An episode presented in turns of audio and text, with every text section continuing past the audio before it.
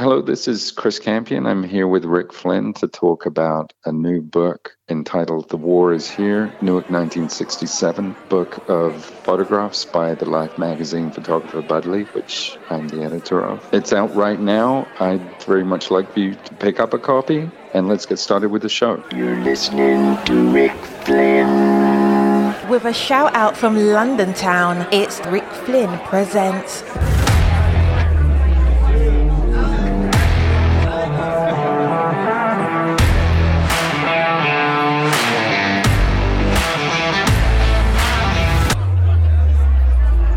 Now, ladies and gentlemen, your MC for the affair, Rick Flynn. Ladies and gentlemen, welcome to the show. Our book today is published by Ze Books. That's Z Zebra, E Edwards, Z E Books. The book is entitled The War is Here, Newark, 1967. Specifically, I'm talking here as is the editor of the book and the photographer whose photo essay is going to be discussed today and what captivating photos they are. This is the book The War is Here, Newark 1967, featuring the photographs of photographer Bud Lee and our guest today, the editor of that book, Chris Campion. And I hope, Chris, first of all, I'm pronouncing your name correctly. It's C A M P I O N, Chris Campion, the editor of The War is Here, Newark, 1967. Chris, do I have your name right? Can we start there? Well, yeah, Campion is fine. There's a little bit of a French connection to it, so you can you can put a little twist on it at the end. Right. And you are a British a writer, you're an author, you're a journalist, and you are an editor. Would I be wrong in stating that? That's all correct, Rick. Very, very well. Let me tell our audience, Mr. Campion, that July 1967, after the arrest, beating, and imprisonment of a cab driver known as John Smith by local police, the city of Newark, New Jersey, already a tinderbox, became a hotbed of protest and retaliation. I'm going to stop right there. Chris, what did John Smith, a cab driver in the city of Newark, New Jersey, already, uh, well, he's profiled in this book, but what did he do to get arrested, beat, and thrown in prison? If you could help me out there. I believe he took a wrong turn. And that Uh, was it. Yeah, that was it. And he was stopped by the police and pulled out of his cab, taken to a precinct. Yeah, he was pretty severely beaten. His um, ribs were separated. There were rumors that he had died in police custody. And so people started gathering in front of the police precinct.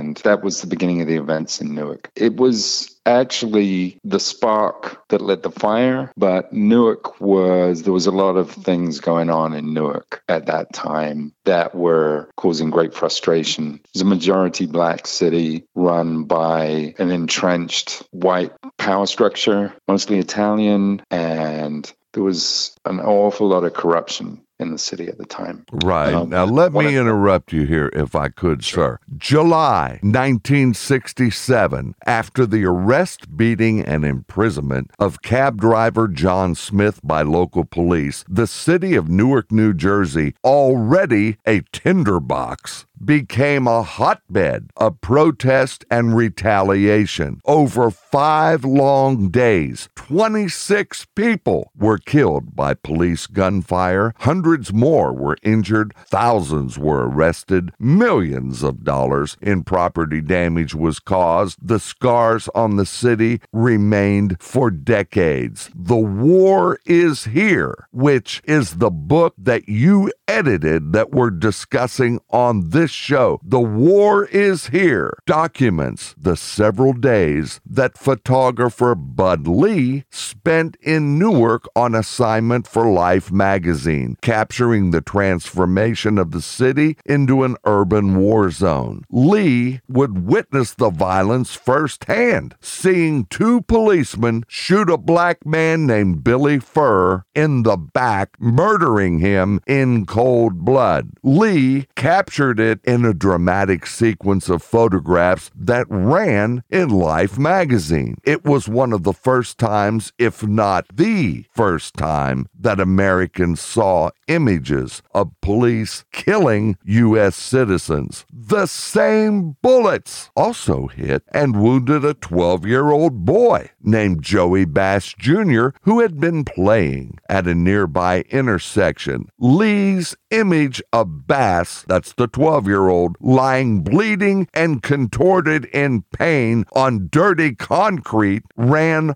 on the July 28, 1967 cover of Life, sparking a national conversation on race and police violence and becoming the defining image of, quote, the long hot summer of 67, a summer of protest and rage across the country. Now, you have a forward to this book written by the mayor of Newark, the current mayor of Newark, New Jersey. I believe he is their 40th mayor, the Honorable Ras J. Baraka. And before I bring you back, I just have to do one thing because, well, even before I, I saw your book and I've looked and read every page of it, although predominantly I'd like to let our audience know that this is a much like Life was Life magazine was known for. It's a photo essay. Let me just say that eh, there are a lot of photos in it which were taken by Bud Lee, some of whom were such to where I could not even use the photos to promote this very show. My heart wouldn't allow me to do it. It'll bring tears to your eyes, what you see in some of these photos. But my question to you, I want to get started with, is the most shocking thing about the photos in the book is that over the last few years, exactly the same scenes have been playing out before us in cities across America, including, let's say, Portland, Charlottesville, Ferguson, Memphis, Atlanta, Los Angeles, and many other places. I'm leaving out whole entire states and not even mentioning them because we are all over the place where people have come out on the streets to have their voices heard, to protest police brutality, police killings, and gun violence, and have been met with disproportionate militarized force and state power. Looking at the images Bud Lee, the photographer, shot of Newark in 1967 and seeing the parallels we could draw with today, right now, I ask you, Chris Campion, how is this still going on 50 years later? Will you please answer me that question? You know, I don't know if there's an easy answer to that, but uh, you, you know, you've really hit the nail on the head as to why uh, we wanted to do the book. And actually, the impetus for the book came from seeing the protests at the murder of George Floyd in the summer of 2020 and the National Guard being sent into DC. And that's really where we started the book. We were looking at the images of Newark, realizing that the same things were happening over and over and over again. And, you know, as much as this is historical document, I really wanted it, people to draw connections to what was happening today. I just felt like these images needed to be seen today just so that we can get a sense of perspective. And, you know, partly that's because, you know, we, we are constantly caught in the moment. We're sort of living in this eternal present of these traumatic events that keep happening over and over again. And I think, you know, we, we lose that sense of perspective of how long these things have been happening and the reasons they've been happening. So while I can't really offer a, an explanation as to why they keep happening. There are obviously very fundamental problems within the country that are still not being dealt with. I just wanted people to be able to look at the images and reflect on them and reflect on what's happening today, you know, and what they see on the news every single day, pretty much. Absolutely. Is it fair to call what you have published in this book, The War is Here, Newark 1967, a photo essay, a photojournalistic piece, a collection of strategic photos? How would you describe the book that you edited? What would you say to the audience that has not seen it? I've seen it. I've read it, if you call that reading it. I've seen every photo in there and I've read all the text in there. And the text is primarily essay oriented. There's not a whole lot of text, but the photos will bring tears to your eyes. What do you tell the listener that has not yet seen the book? What do you call it? Well, it's you know, it's a, it's essentially a monograph of photographs by Bud Lee, and it's the first monograph of his work that has ever been published, but it is on just this single subject. It's one particular story he worked on, which was his first major assignment for Life magazine. And when his photos were published in Life, as you mentioned, he his photograph of Joey Bass Jr. was on the cover of Life magazine, and the interior of the magazine there was a story entitled The Killing of Billy Furr. And that story was illustrated by about six to eight photos in the sequence that Bud captured of, of Billy Furr being shot and killed by the police. Other than that, he took several hundred photographs, none of which have ever been seen before. So there are 110 photos in this book, mm, the majority of which have never been published. And in looking at the photos, they were not photos that Life magazine would necessarily publish. They were lot more reflective and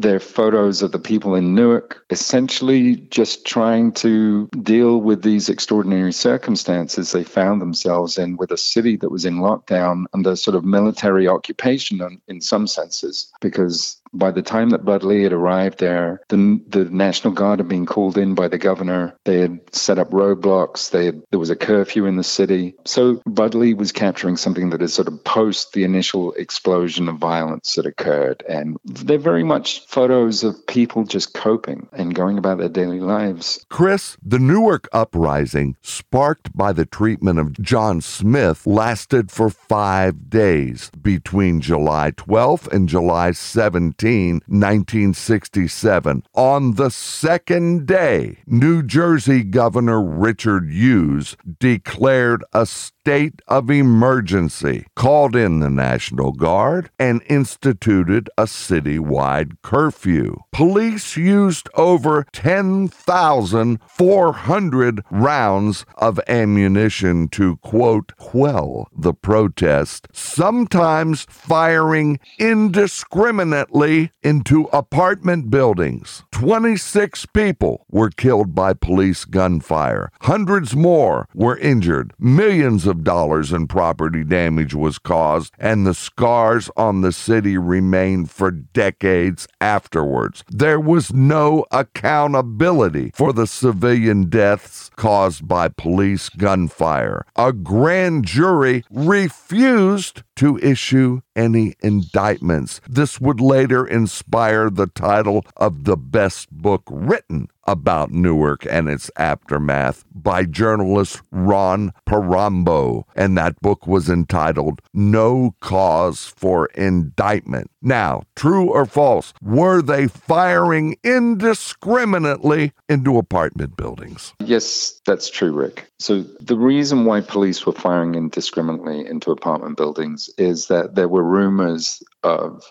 snipers firing at police. And this was sort of, um, you know, a reason that was given given for sort of just cause for the extreme reaction by the police and National Guard. There were never any snipers arrested. Life magazine actually ran a photo of a sniper, a supposed sniper, but it was a staged photo. It didn't, it wasn't real. And this was a reason that was given in, you know, multiple situations across different American cities. You know, you would always get news reports reports that there were snipers firing at the police or firing at the army. What it really was that the police were sort of given orders to shoot. The police director of Newark City Police issued a, a command if you have a gun, use it. And he didn't give any qualification to that instruction. So police basically would fire indiscriminately. They would fire into apartment buildings. There were grandmothers shot and killed. Children. Gunfire. Sorry? Children. there was a 10 year old boy who was killed when the National Guard opened fire on his family's car as they were traveling to White Castle for dinner. There were 26 people killed. I believe one of those was a policeman and one of those was a fireman. But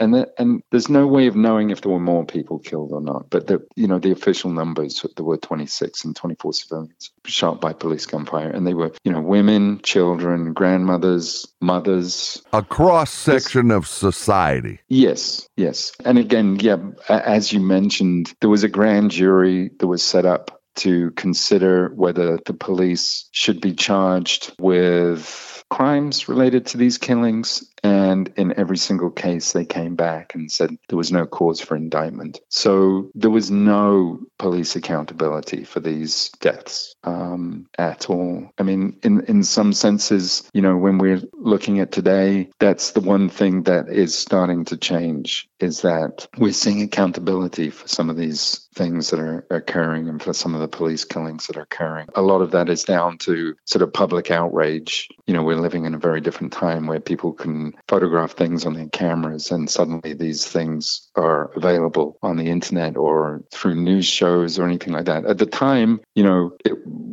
the media was very limited and people's access to the media was very limited. So the fact that Life magazine ran this story with photographs that Bud Lee had taken of Billy Furr being shot and killed was a very unusual thing at the time. And it did spark, you know, a lot of outrage, I think, especially in Newark. In the photos of wounding of um, Joey Bass Jr., the 12 year old boy that ran on the cover, were also very controversial. You mentioned the George Floyd yeah. death, and I had an earlier guest on this very program, a gentleman of color that is hired to educate the corporations on how to have diversity and inclusion in their organization. So he deals with a lot of the questions that we're discussing today. And he stated that that George Floyd situation was the very first time nobody stepped in in an attempt to even make up other excuses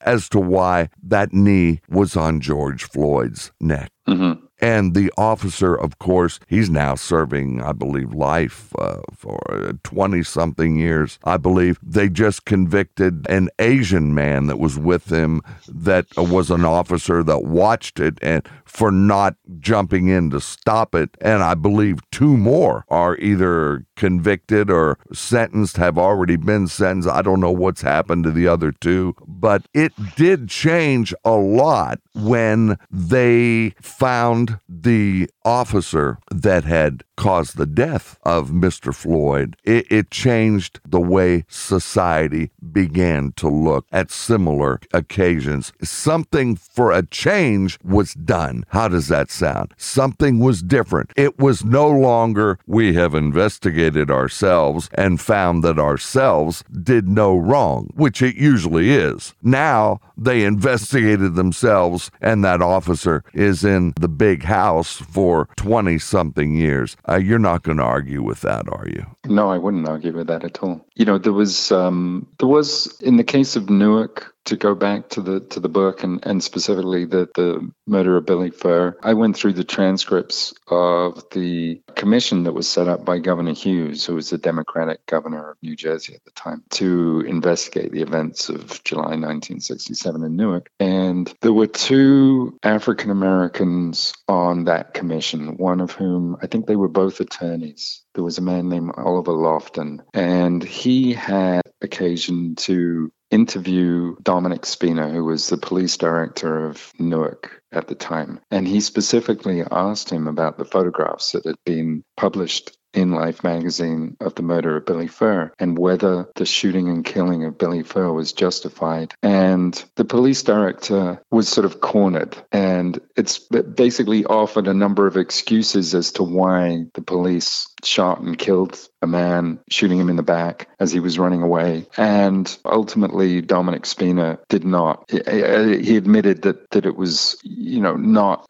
the way that the police should be using lethal force for against citizens in that way. So there was sort of there wasn't any accountability, but essentially he admitted that it was a wrongful killing. The mother of Billy Furr actually sued her life insurance company because they refused to pay out for uh, Billy her son's death, and she won that case under a double double indemnity law, which basically meant that the court decided that Billy Furr was unlawfully killed and the police were responsible. You know, I think she only received something like 1000 something dollars for that, you know, as a as a payout, but it apparently was a precedent setting case. Uh, in terms of insurance companies having to pay out for unlawful killings and um, use of the double indemnity. Yeah, while there was no police accountability, there were a few things going on just in terms of documentation that put the ball firmly in the police's court in terms of acting unlawfully and using lethal force in unnecessary situations. You know, I think obviously we're in a different world today and the public is a lot more heightened. There's a lot more pressure on the police to basically police themselves and to deal with bad cops. And, um, you know, I think that's the one thing that certainly changed. And, you know, obviously, you know, George Floyd was a turning point in that way. I mean, if you, even if you look back to the beating of Rodney King, you know, clearly that, that case did not go the right way. And, you know, there was a rebellion in LA after the after the trial of the you know police that beat Rodney King. So we have come some distance, you know, some way in in sort of um, you know having a measure of police accountability. There's still a long way to go, obviously, because these events should not be happening in the first place. There should not be traffic stops where people end up dead, or you know that's essentially what we're talking about here as well. When you have a situation where quote we have investigated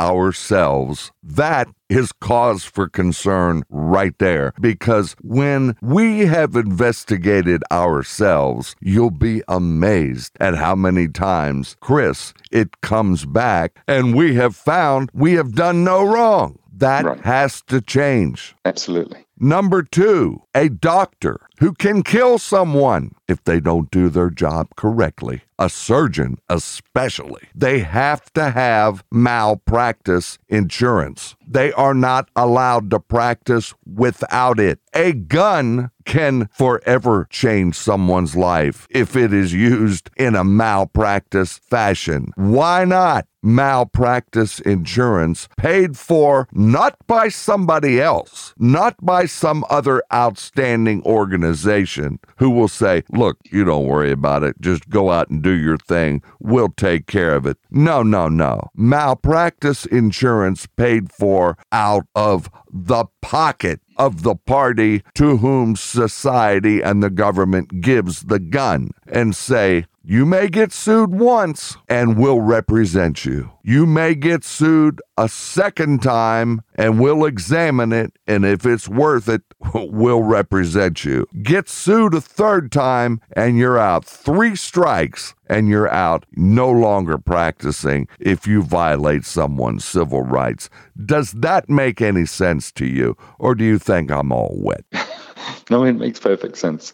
Um, I, I don't know that I'm, you know, qualified to talk about some of these things because, uh, you know, ultimately I'm sort of the editor of a book of photographs. I'm British, you know. So how about um, just just a, a, a, but I, you know, am I, in I, the ballpark here? Yeah, absolutely. And and look, I think you know, the, part of the reason I wanted to, you know, my interest in working on this book and the, and the, and the way that I put it together was really to, uh, you know, hope that people ask themselves questions about some of the things they see happening around them. And I think, you know, I really wanted to start a conversation with this book. And where that conversation goes and what it results in is is really not, you know, I, I can't determine that, but I really wanted people to look at these images and reflect and think about them, um, you know, about how they connect to to things that are happening around us in the present day. And, you know, I'm very glad that you're bringing up these issues because, you know, it, it shows me that, you know, the book does have that kind of impact you know that it, it really does um, you know connect directly. You know the, we're talking about events that happened in newark 50 over 50 years ago now 50 you know 53 years i think. You know the fact that these photographs still have a currency is pretty extraordinary I think. And they had that impact on me. I just want to say something a little bit about, you know, you, you talked about how um, the images, some of the images affected you. And I had basically split this book up into sections. And one of the sections of the book is entitled The Killing of Billy Furr. Bud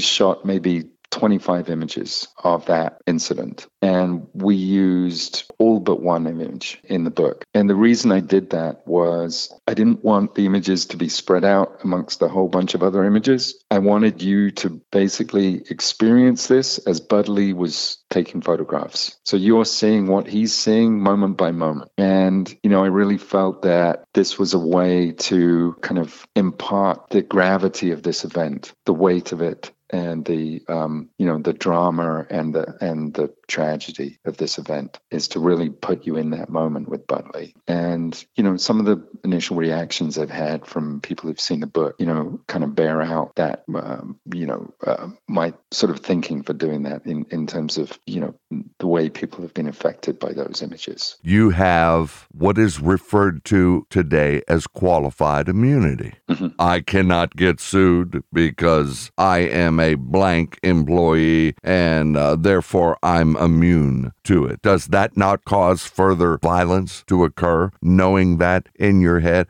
I believe what is behind the death of Mr. Uh, Floyd had probably a lot to do with thoughts of that. I'm alleging. I, I have no idea. I can't say. But it would seem to me logical that somebody who would commit the death of George Floyd would think, well, I, it doesn't really matter much to me because nobody can touch me. Like MC Hammer, remember? You can't touch right. this. Yeah, that's what. I don't mean to make light of it, but if if they think you can't touch this, they're going to do things other than to know that there's going to be serious consequences if they do do it. And now officers are starting to look around and say, you know what? There are some serious consequences if if I start killing people with a knee on the neck, despite despite the fact that even after George Floyd was killed, we've had other officers who they brought up by putting knees to people's necks after that, if you can believe that. But it's true. Yeah, I think, you know, the, the one phrase that runs through my head that I associate with the police is to protect and serve. And they're there to protect and serve. I think, you know, it seems as if their mission has shifted away from that. Right. Qualified immunity, I feel, has to go. New Mexico Mexico got rid of it, I believe. Colorado got rid of it. New York got rid of it. More states are coming. I would like to have all 50 of them get rid of it. How about you? What do you think? If you have any any opinion on well, it. You know, look, I'm British. We don't have police with guns. I come from a very different culture. The idea of meeting a, a, an armed officer scares me somewhat. right. so, yes. you know, I have been stopped by the police, you know, at various times for, you know, fairly minor infractions on the road. And there's a sense that um, it's always a pretty tense situation. I don't know that it needs to be. It's probably more tense. It's certainly more, I feel more tense because I know that the police are armed. I come from Europe. It's a, it's a very different way of policing. There, there are a lot of problems in Europe uh, and in the UK with you know there are police killings in the UK as well and, and, that occur in different ways but there's a problem of police accountability in the UK as well. But the police in general don't have weapons on them. Part of this book is, you know, I would sort of, I, would hope people reflect on on guns and gun violence as well, and the idea of why are there military grade weapons on the streets in the hands of civilians or in the police or whatever. You know, I, I just think, you know, that's another strand to this to this book. I don't want to pontificate about whether people have the right to bear arms or anything like that. It's not my country. It's not my place to say. But I think, you know, we're seeing the results unchecked use of military grade weapons on a daily basis with mass murders happening weekly. And this is the only country in the world where that happens. I, I think, you know, in England,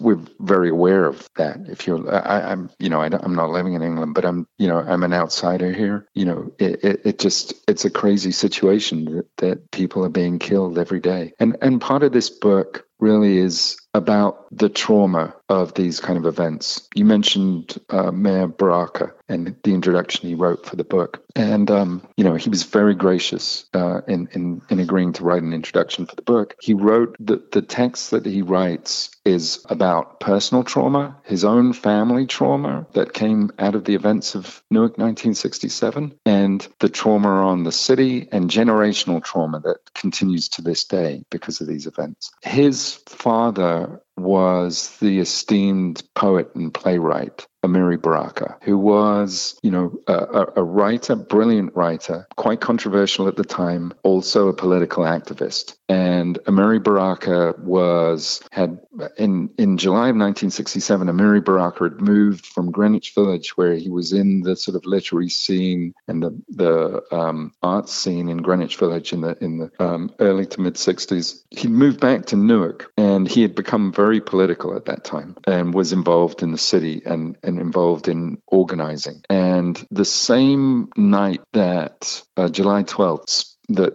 things had sort of kicked off in, in Newark. Amiri Baraka was out in the city traveling in a van with a number of other people. and He too was stopped by the police and he too was beaten severely, almost to the point of death and he was arrested and kept him in in um, jail for a short period of time. This is um, the mayor of Newark, New Jersey's son. No, the father. Of, so so so the mayor of the mayor of the current mayor of Newark, Ras Baraka, his father, Amiri Baraka. Oh, okay, was, it's his father. Yeah, yes, uh, yes, Okay, I'm sorry. The current yeah. mayor right now, as we speak, of Newark, New Jersey, it was his father who went through this and endured yes. that. Amiri Baraka, who was also known as LeRoi Jones initially. Okay. Uh, he, and, he, and he changed his name to Amiri Baraka. So Amiri Baraka was stopped by the police, traffic stop, uh, beaten severely by a number of different uh, you know, uh, multiple police arrested, charged with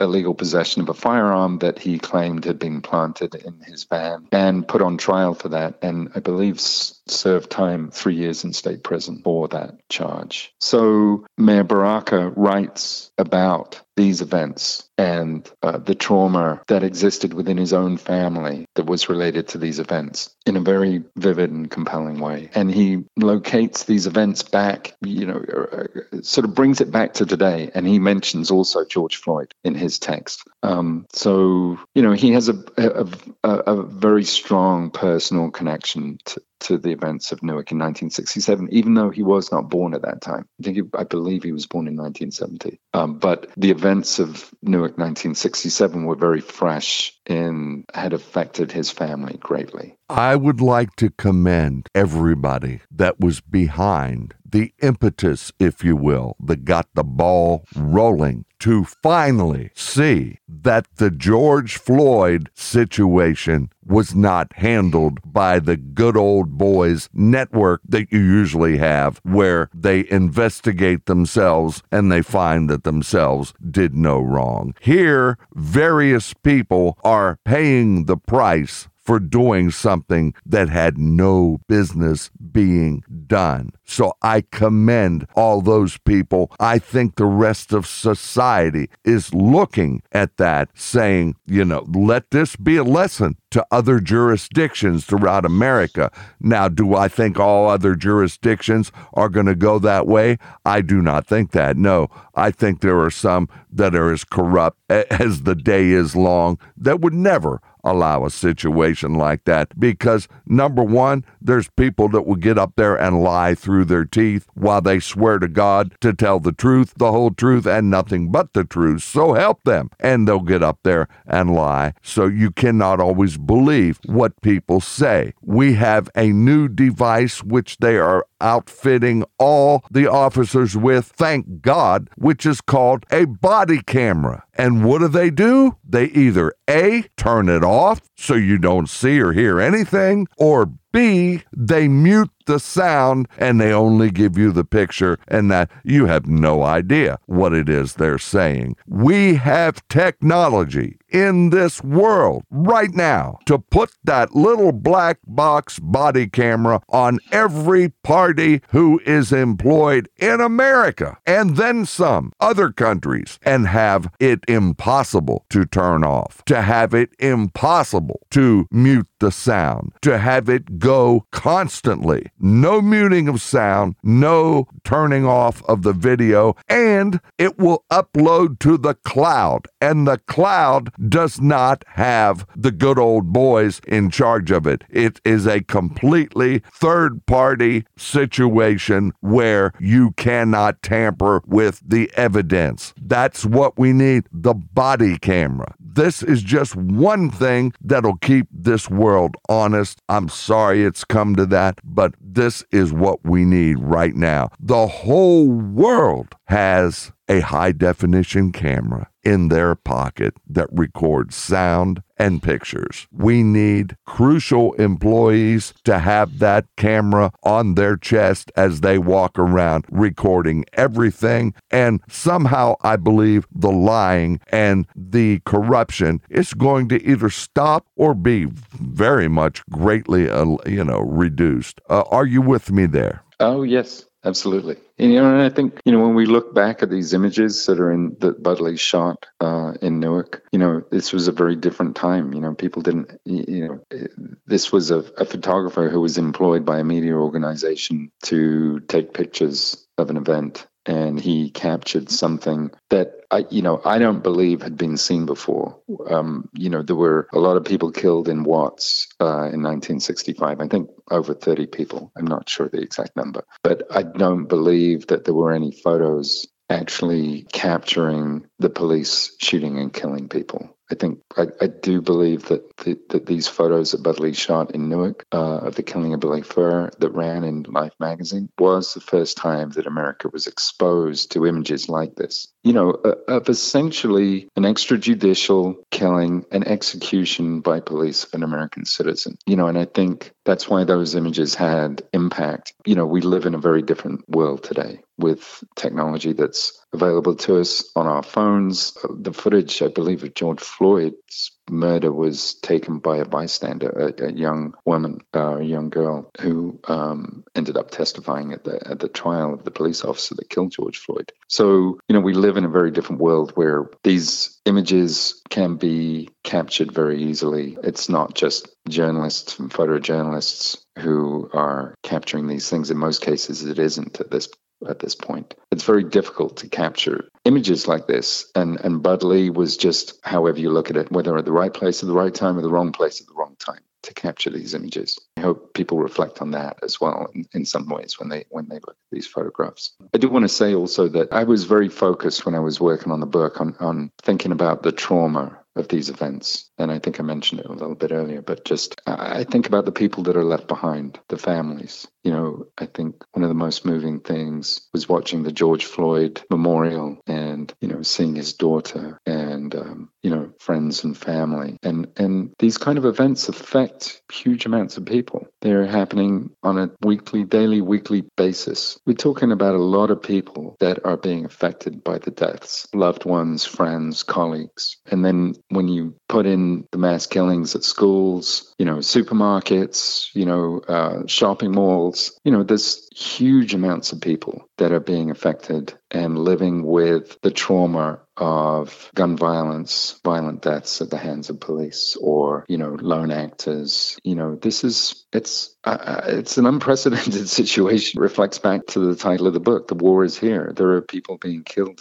not not not in you know huge numbers, but I mean there are people being killed every day. Integrity is the type of person that you are, be it what whatever your line of work, be ye male, be ye female, or otherwise, I don't care. Whatever you are, integrity is pride in what you do, how you rate yourself in regard to how you treat others around you. We had a situation recently in this country where an officer allegedly was beating the daylights out of and uh, in the in the opinion of another officer who just happened to be a female uh, she thought that excessive force was being used she grabbed that officer by the belt and and uh, pulled him off of the subject that the harm was allegedly being done to. And what did that officer do? He turned around and choked her out, and she's in a uniform another officer. Now, I believe they've disciplined that guy and either suspended him or got rid of him somehow, but I believe he did.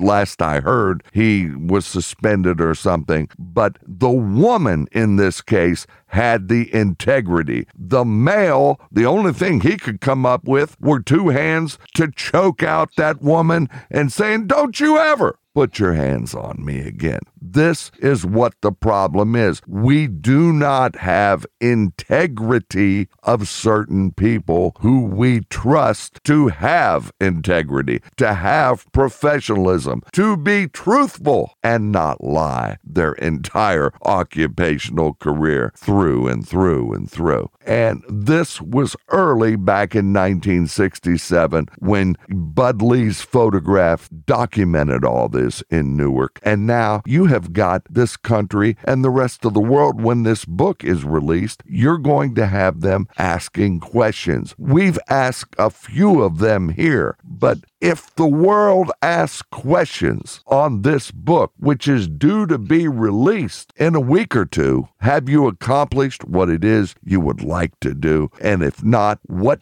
would you like to accomplish when this book gets released within just a matter of days from right now? Um, you know, to be honest, it's an accomplishment just to get this book published. So I'm I'm very pleased that we've managed to realize it. Um, that the publisher Ze Books has sort of you know kind of um, you know really supported the release of the book, and you know I think it's an important book because of the issues it raises, um, because the images that are contained within it. As far as how it's received, I, I would just like like people to be able to pick it up and look at it and and you know reflect on on what it contains. So it's a success for me that it's it's published. Hopefully, it will it will get some attention and people will talk about it. Yeah, there's not a lot more I can say to that. I think Chris Campion, ladies and gentlemen, is our guest on today's show. He is from the UK, although he lives currently in the United States. He is an author. He is a journalist. He is an editor whose work has been published in the LA Times here in the United States, Rolling Stone magazine here in the United States, Vice here in the United States. You've published in The Guardian and The Telegraph, which I believe are UK magazines or newspapers. Is that true, Chris? That's correct. The Guardian and The Telegraph. Uh, I've also written for The Times. These are the sort of, you know, the equivalents of the New York Times, the Washington Post, and the LA Times in the UK. Excellent. The book, ladies and gentlemen, is published by Ze Books.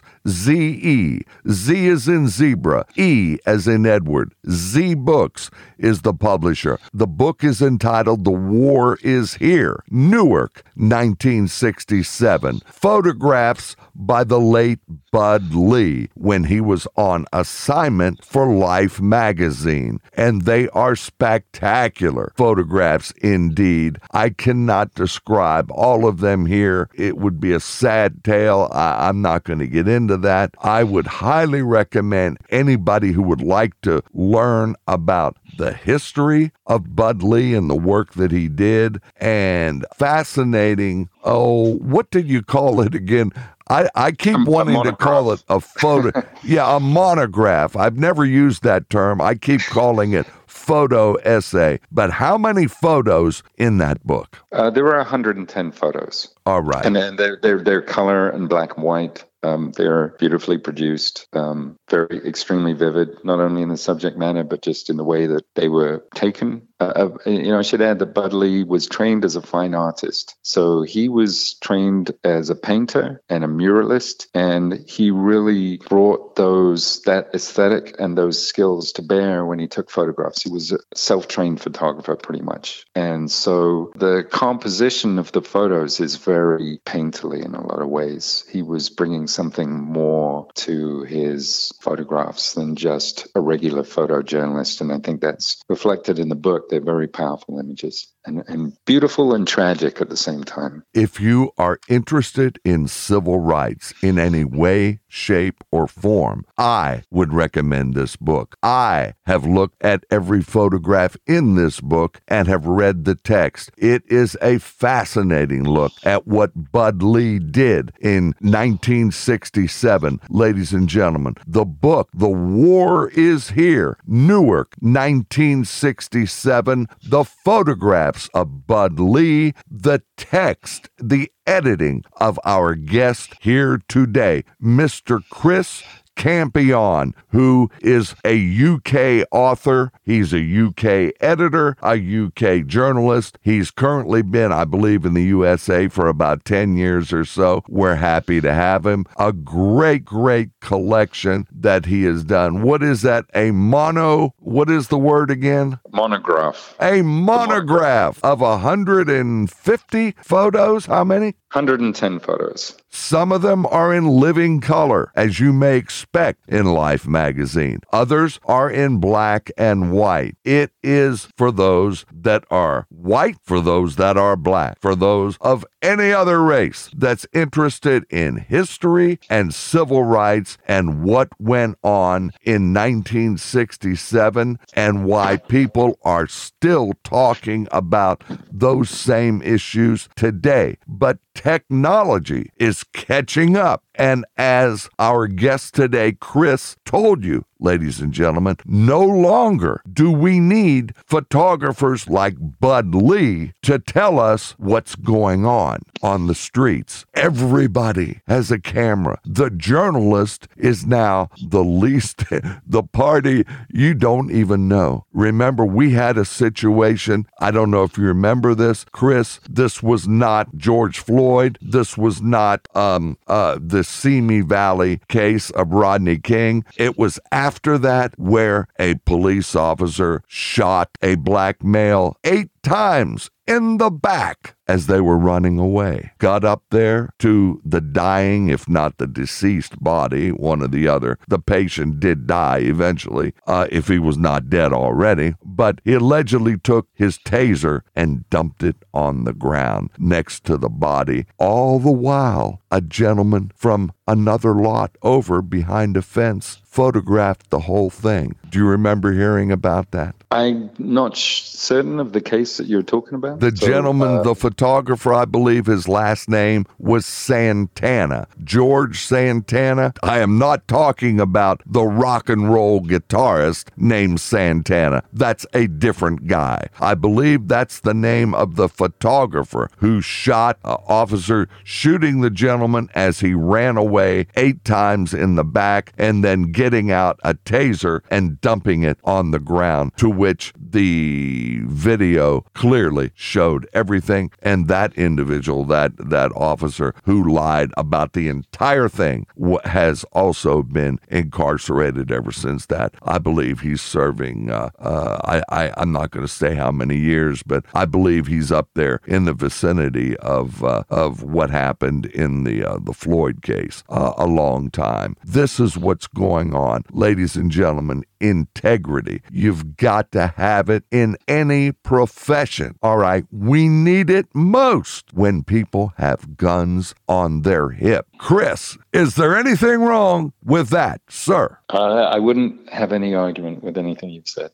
Oh, thank you. Thank you very much. All right. Where can they get the book if they would like it? The War is Here, Newark, 1967. Tell them, Chris. Well, it's available from any online retailer, from uh, Amazon.com, BarnesandNoble.com. You could also go to zbooks, Z-E-books.com and order it directly from the publisher and, you know, even in your local bookstore. If they don't have it, you can ask them to order it, and uh, it's generally available. Very, very well. I want to thank you, sir, for making yourself available, for coming on the show. It is a heartbreaking subject. To be quite honest with you, I would prefer not to even discuss it at all, but you're not going to get any progress. And I do believe progress is being made. I think progress was made on the killing of George Floyd. I'm just sorry George Floyd is not here with us on this show to discuss that progress. That's what I would prefer, but I can't do that. It's impossible. Progress is being made inch by inch, little by little, and thank God for these phones with these high quality cameras. It's the best thing that ever happened uh, to society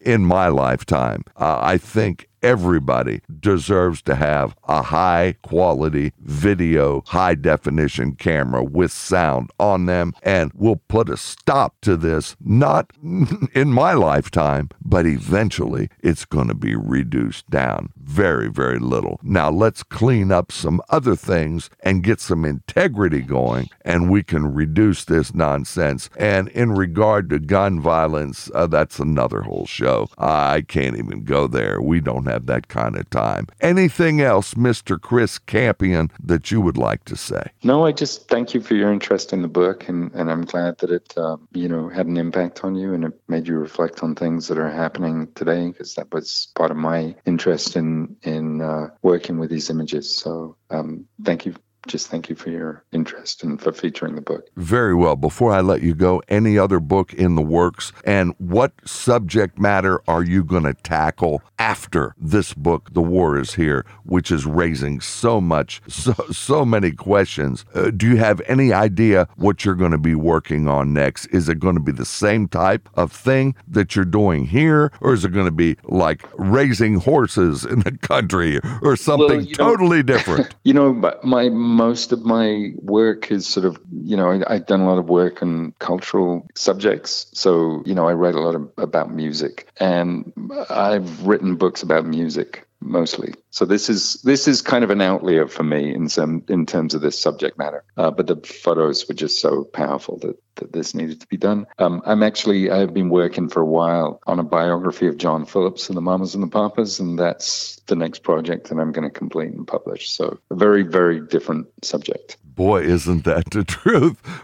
From The War is Here, Newark 1967, ladies and gentlemen, to the Mamas and Papas and California Dreamin', starring our guest today, Chris Campion, and all the leaves are brown and the, the sky is gray. Yes, oh my, the Mamas and the Papas. Oh, but you know what? That was a band, that was that was a group that had the talent, I will say. Yeah, it's, it's going to be a very different type of book, but uh, hopefully there will be some interest in it as well. It's Absolutely. a great story. Absolutely. What a well, look for the new book, ladies and gentlemen, after we promote this one. And I'd like you to go out and get it, especially if you are concerned with civil rights. This is for all people, every race, everybody that wants to put integrity in their own children's lives, saying, Look at this. This is what we're trying to cure. 50 years later, you know, we need the kids to see what went on in 67. We need the teenagers who are no longer young grade school kids, but the teens who have no idea about this. Not to mention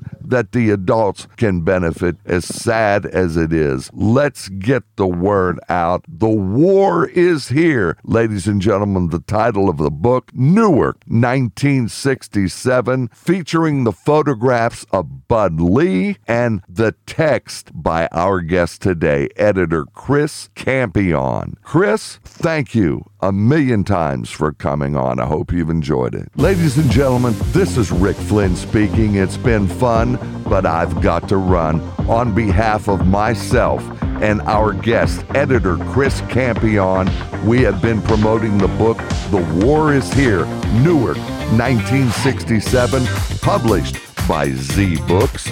Go out and get it. You won't be sorry. We'll see you next Wednesday with a brand new show. Good night, everyone. Yeah, I'd very much like everybody to go out and get the book. The War is Here, Newark 1967, photographs by Bud Lee. And thank you very much, and I appreciate the interest. The proceeding was a Rick Flynn production. This is your announcer, Chantal Marie speaking.